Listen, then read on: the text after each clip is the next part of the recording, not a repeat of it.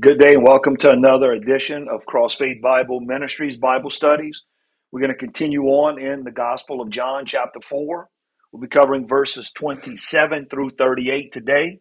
And the title of today's lesson is The Disciples Rejoin Jesus. Let's go back reviewing a few weeks. We've learned or, or, or we studied where Jesus was at this well known as Jacob's Well. And Jesus stared off to go to Jacob's well because he knew that there was going to be this Samaritan woman who goes to this well every day at noon and she draws water, if you remember, right? And Jesus meets her there. And as soon as Jesus gets to the well, they had been walking a great distance. His disciples are hungry. So his disciples leave. They leave Jesus at Jacob's well. But while they're gone, this Samaritan woman comes at noon to draw water and she meets Jesus. Now, you got to understand, during this time, Samaritans and Jews didn't associate, they didn't communicate, much less a Samaritan woman with a Jewish man, because Jesus is Jew, remember. So Jesus is there, and Jesus is talking to her about water. But Jesus is talking to her from a kingdom perspective. But she's thinking in the natural, because that's really what we all do. We think in the natural, right? But Jesus is telling her that the water that he provides is everlasting. And she says, Give me some of that water. I want it. Right? In her mind, she's thinking, I'm a middle aged woman. I come to this well every day and I draw and I draw and I draw water. But every day I need to come back because it's never enough. I'm never satisfied. Right?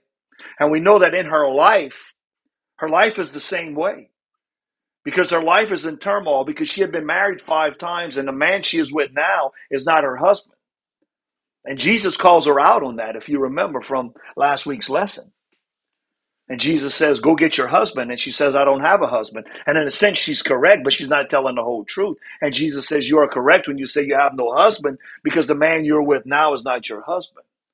So she's living an adulterous relationship. And that went against the religion of both the Jews and the Samaritan religion. And she kept going back to her roots. She kept going back to her tradition. She kept going back to her religion. And Jesus, over and over and over again, saying, It's not about your tradition or your culture. It's not about your religion, but it's about the kingdom of heaven. It's about me. See, that's why Jesus needs to be first place in our life, not a religion, not a tradition, not a culture, but Jesus himself. Because Jesus is the only way to get to the eternal kingdom of heaven. Amen. So, what we're going to see today in today's lesson is that the disciples return and they find Jesus talking to this woman. And we're going to see that this woman leaves and she goes out proclaiming who she met, the Messiah, Jesus. So she's proclaiming the good news, the gospel, right? And the question that we need to ask ourselves are we out spreading the gospel? Are we out spreading the good news? Are we like this Samaritan woman to go and get people to come to Jesus? Because that's what we're going to see in today's lesson. So with that, op- with that being said, open up your Bibles to John chapter 4. And starting in verse 27, this is what it says. Just then his disciples returned and were surprised to find him talking with a woman. But no one asked, What do you want? or Why are you talking with her? Then, leaving her water jar, the, one, the woman went back to the town and told the people, Come, see a man who told me everything I ever did. Could this be the Messiah? They came out of the town and they made their way toward Jesus. Meanwhile, his disciples urged him, Rabbi, eat something. But he said to them, I have food to eat that you know nothing about. Then the disciples said to each other, Could someone have brought him food? My food, said Jesus, is to do the will of him who sent me and to finish his work. Don't you have a saying? It's still four months until harvest time. But I tell you, open up your eyes and look at the fields. They are ripe for the harvest. Even now, the one who reaps draws a wage and harvests a crop for eternal life, so that the sower and the reaper may be glad together. So let's go back up to verse 27. Verse 27 Just then the disciples returned And they were surprised to find him talking with the Samaritan woman. But no one asked, What do you want? or Why are you talking to her? So we see the disciples, they come back. Remember, they went get food, they were hungry. And while they were gone, Jesus meets up with this woman who's coming to draw water at noon at Jacob's well. But when they return, they see Jesus talking to her. Now, to them, this is a shock. It's a surprise, right? It's not normal during this age, this this time, this culture, because there's such a culture difference between the Jew, the Jews, and the what the Samaritans. Although the Samaritans were an offshoot of Judaism, they were different. They didn't communicate, right? Again, Jews felt like these Jewish women married these Gentile men. That's why they're called Samaritans, mixed race of Jewish people. So we're not going to associate with them. We don't. We're not going to even talk to them. We have nothing to do with them. So when they come back and they see Jesus talking to this Samaritan woman, they're in shock. It's not normal, right? But this is important because if you look at the scripture, it emphasizes the word woman. And remember what we said: anytime a, a woman is emphasized in scripture, it speaks of redemption. So Jesus is speaking words of redemption here. And he's saying that, that he is the Messiah, that he is the Redeemer. Because if you remember in last week's lesson, he left off with the woman saying, I am he, meaning I am the Messiah. I am the one that can save you. I am the Redeemer. But look what else the scripture says. It says that no one acts. So the disciples come back, they see Jesus talking to this woman, but no one said anything. They never they never said like what what what do you want from her or why are you talking to her, right? So they don't ask Jesus. Now they're thinking that in their mind, and Jesus knows they're thinking that because Jesus is going to come back to this later on in the Bible study that we're going to see in the scriptures. See, Jesus knows all our thoughts, He knows all our actions, He knows everything that we're thinking. Now, although they didn't say anything, they thinking, why are you talking to this Samaritan woman? It just isn't right. Why? Because they're going back to what? The natural. They're going back to what? The cultural difference, the religious difference, different traditions. That's what they're going back to. And how often do we do the same thing, right? That we always pit person against person or race against race or religion against religion, right? And that's what Jesus is saying here. Although they didn't say it, they're thinking it. And Jesus is going to call them out on it a little bit later on. Verse 28 says this Then leaving her water jar, the woman went back to the town and told all the people. So we see here that the woman is, she leaves and, and, and she's overjoyed right? She goes into town and she's so happy, she's overjoyed because she just met someone who told her everything about her life. And she knows that he has divine revelation from God. It can only come from God that he knows all of this. So she knows that he's the Messiah. She knows this. But she's in awe and she's in such shock that she goes into town. And look what verse 29 says. She goes into town and she tells all the people, Come and see a man who told me everything that I ever did. Look what she says. Could this be the Messiah? Right? So she goes back into town because she's overjoyed. She wants to share what she just experienced with people. That she met this man named Jesus who claims to be the Messiah. Now, she knows again that he's some type of prophet, divine revelation that he has that can only come from God himself. And she said, Could this really be the Messiah? See, in her mind, she knows he is. But she's in such shock and such an awe. She's taken back. She's struck back she says, Could this really like be him? The ones that the prophets told us about.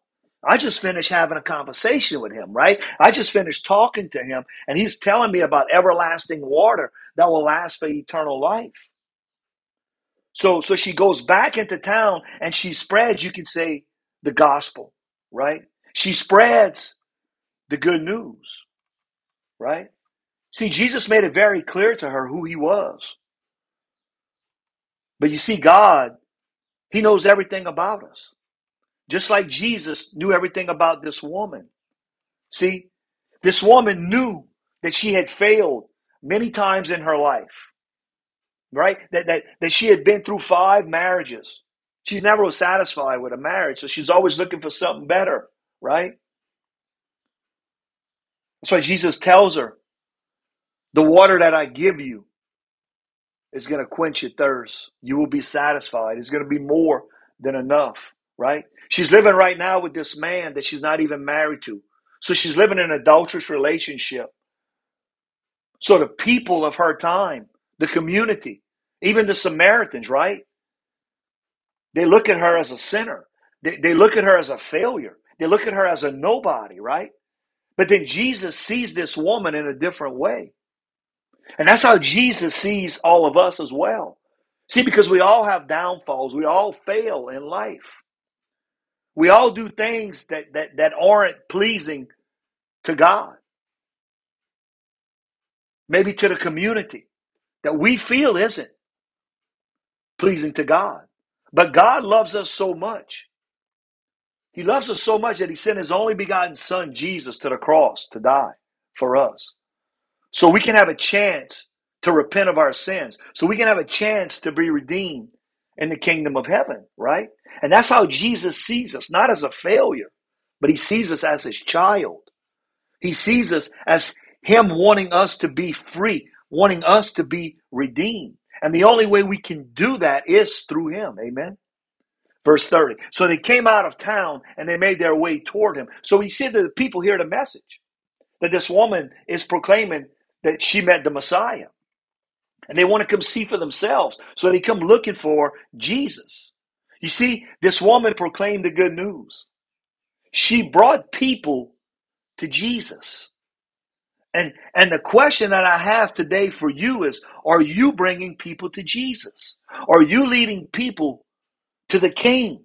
Are you leading people to his kingdom? Verse 31. Meanwhile, his disciples urged him, Rabbi, eat something. Now, we just witnessed that this woman, this Samaritan woman, is bringing people to Jesus. But look what the disciples are doing right here, right? The disciples are worried about food. See, and that's a problem that the disciples had. The disciples always fall short, right? because they always think natural. They always think in the flesh. They don't think kingdom minded. They don't think in the spiritual realm, in the spiritual world. They're always thinking in the natural form. They're always thinking from a flesh perspective, so to speak. Verse 32, but he said to them, this is Jesus speaking. Jesus said, I have food to eat that, that you know nothing about. So he is speaking of himself here in a kingdom way. He's speaking of himself, you can say, in some type of spiritual way because he's kingdom minded. He's, he's thinking from a kingdom perspective. And that's how he wants us to think here on earth. He wants us to constantly be having that kingdom mind perspective. Verse 33 Then his disciples said to each other, Could someone have brought him food? So you see, the disciples are still thinking in the natural here.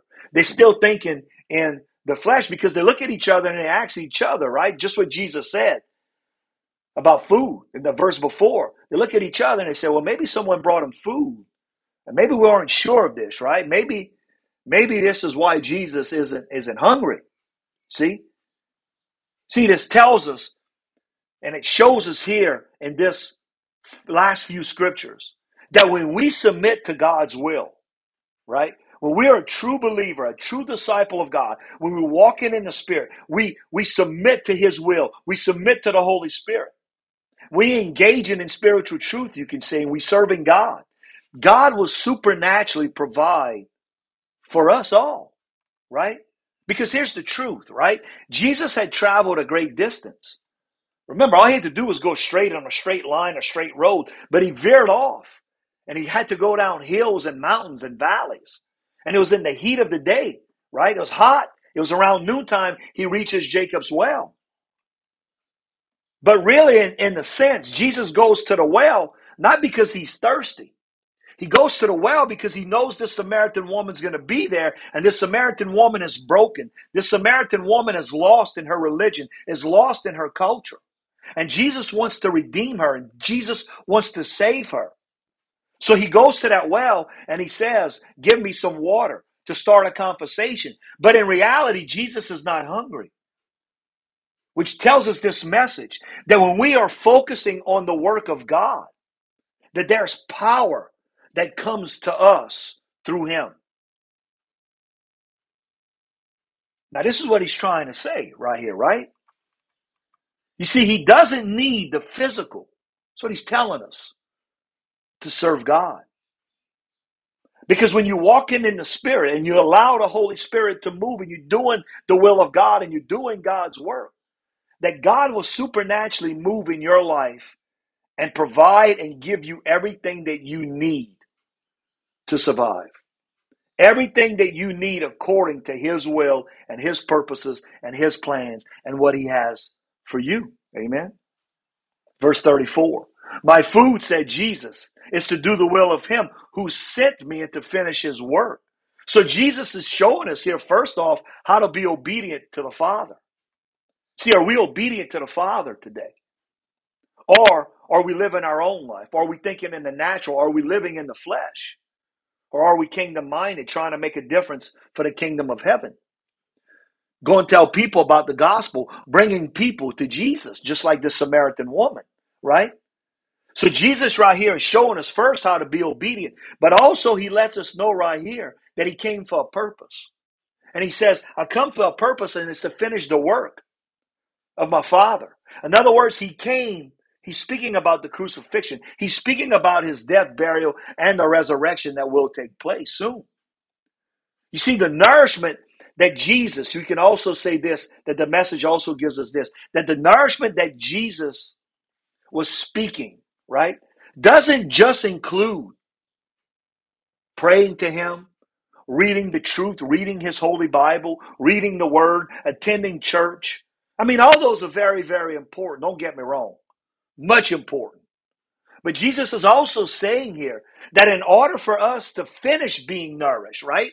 Because you can pray you can have that relationship because he wants you to do that every day is talk to him and pray to him and listen to him and let the Holy Spirit guide you through reading the truth of God and implementing that truth of God in your life. I'm speaking about the Holy Bible, right?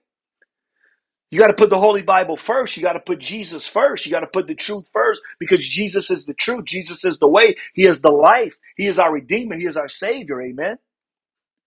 So, what he's saying here, in order for that nourishment to be completed, right? You need to also nourish others in order for your salvation to be complete. That's what he's saying here, right? You see, we are nourished, but not only what we take in, but also what we give out to the kingdom. Also, what we give out to God. Amen. Verse 35. Don't you have a saying? This is Jesus speaking to his disciples. It's four months until harvest. I tell you, open your eyes and look at the fields. They are ripe for the harvest. So, what he's saying is this that when you are focusing on the natural, when you're focusing on the physical aspect of it, that you're going to miss out on the spiritual harvest that you can give right now or that you can receive right now. Because look what he says. It's still four months until harvest. Now, four is related to the world in Scripture. So, what Jesus is saying is that he's telling his disciples, you really don't understand. But what you do understand is a worldly harvest. That's what he's saying. Because four months from now, he's saying, is going to be the harvest that we need to harvest the crops. We need to harvest the grain. That's what he's saying here. This is what you understand. He's saying, you understand the worldly perspective, you understand the fleshly perspective. But what you don't understand is the spiritual harvest, is what he's saying. You don't understand that God has already sold. In other words, he sold through his prophets, handpicked people to do his work, to, to harvest the kingdom. Right? But you see, if if we aren't spiritually sensitive to those things, if we aren't spiritually sensitive to the kingdom of God here right now, then what he's telling us is we're going to miss out on a great harvest. Because look what he says I tell you, open your eyes and look at the fields. They are ripe for the harvest. Now, if you look in the book of Proverbs, there's a scripture that says, He who is wise takes souls. But in order to do this, you need to be walking in the spirit. You need to be spirit led, right? You you have to know what souls are ready to be taken, so to speak, right? I mean, if you just look at a plant and you decide that plant's ready to be harvested, right? Or the fruit's ready to be picked. How do you know that? Because you see signs, you see evidence. So what he's saying here is men, you're focusing on food. You're wondering, he goes back to that verse earlier. You're wondering about this Samaritan woman and why I was speaking to this Samaritan woman. You see, he's saying you understand all these things because they are of this world. In other words, the religious differences, the cultural differences, the cultural norms, the problems that they have in society, the problems between the two groups, the Jews and the Samaritans. He said, You understand food, you understand hunger, you understand all these earthly things. But what you're missing out on is the spiritual indicators of life. So, what Jesus is saying in a nutshell is this He's saying, you're focusing more on the natural. You're focusing more on the flesh. And because you're focusing more on the natural and the flesh, you're missing out on the kingdom aspect that God has in store for you. Amen. See, there are seeds that are sowed. And those seeds that are sowed need to be reaped. They need to be harvested. And Jesus is talking about bringing these people that want harvest in their life, bringing them to the kingdom, bringing them to the king, bringing them to Him. We can also look at this scripture like this, right? Sometimes we, as Christians, we're supposed to be followers. We're supposed to be disciples. That's what he tells his disciples in the Great Commission, right? Go preach the gospel to all the nations of the world. But you see, we as Christians, sometimes we don't do that. And we don't do that and we make excuses why we're not bringing people to Jesus.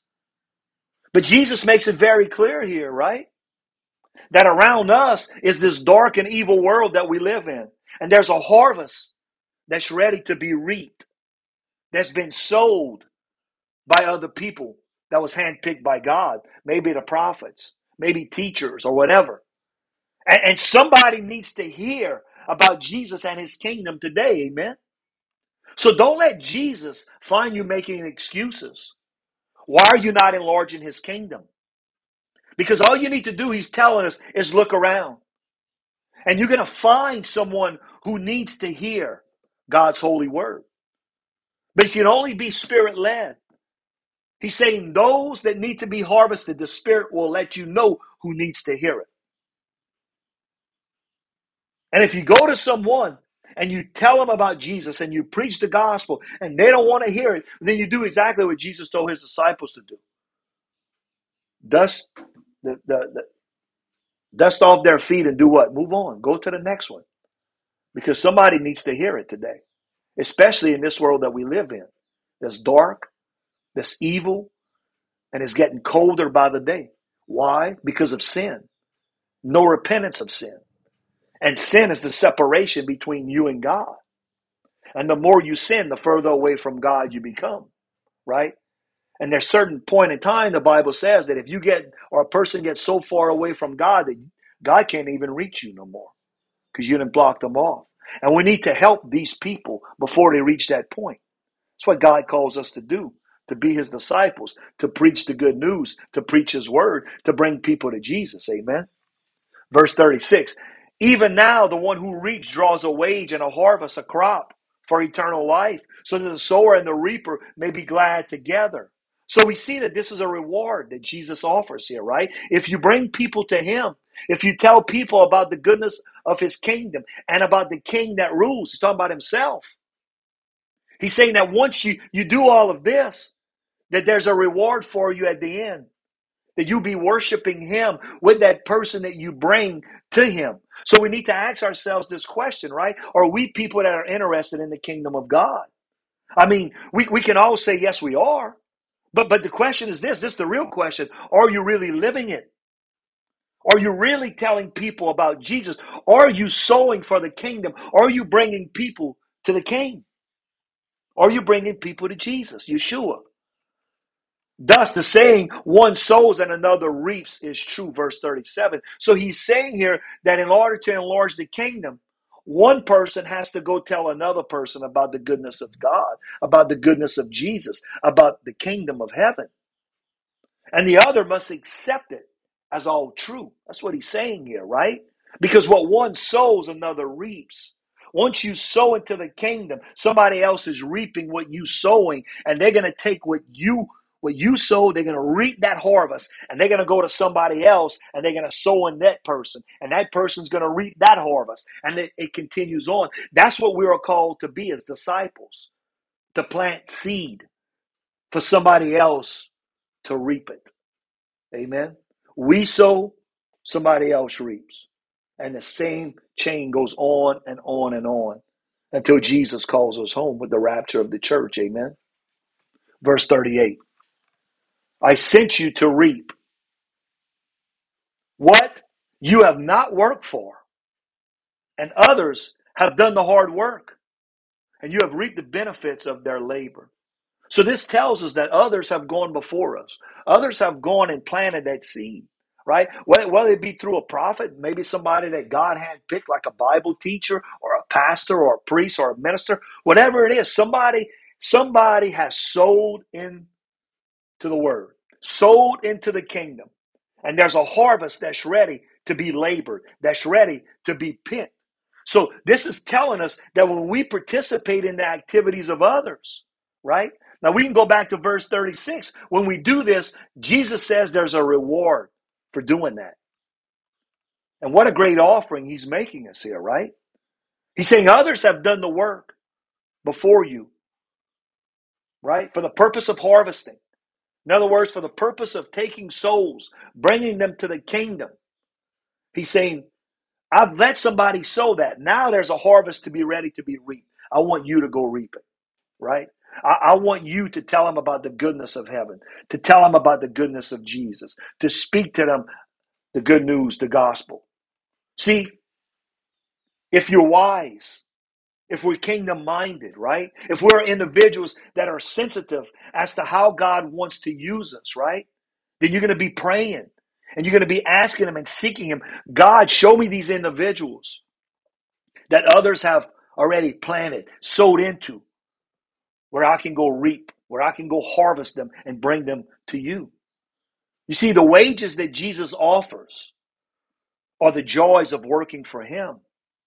But not only working for Him, but seeing that harvest of believers that He's going to bring us to to reap. See, usually a sower sees nothing but the seeds. But the reaper sees the great reward for the harvest, right?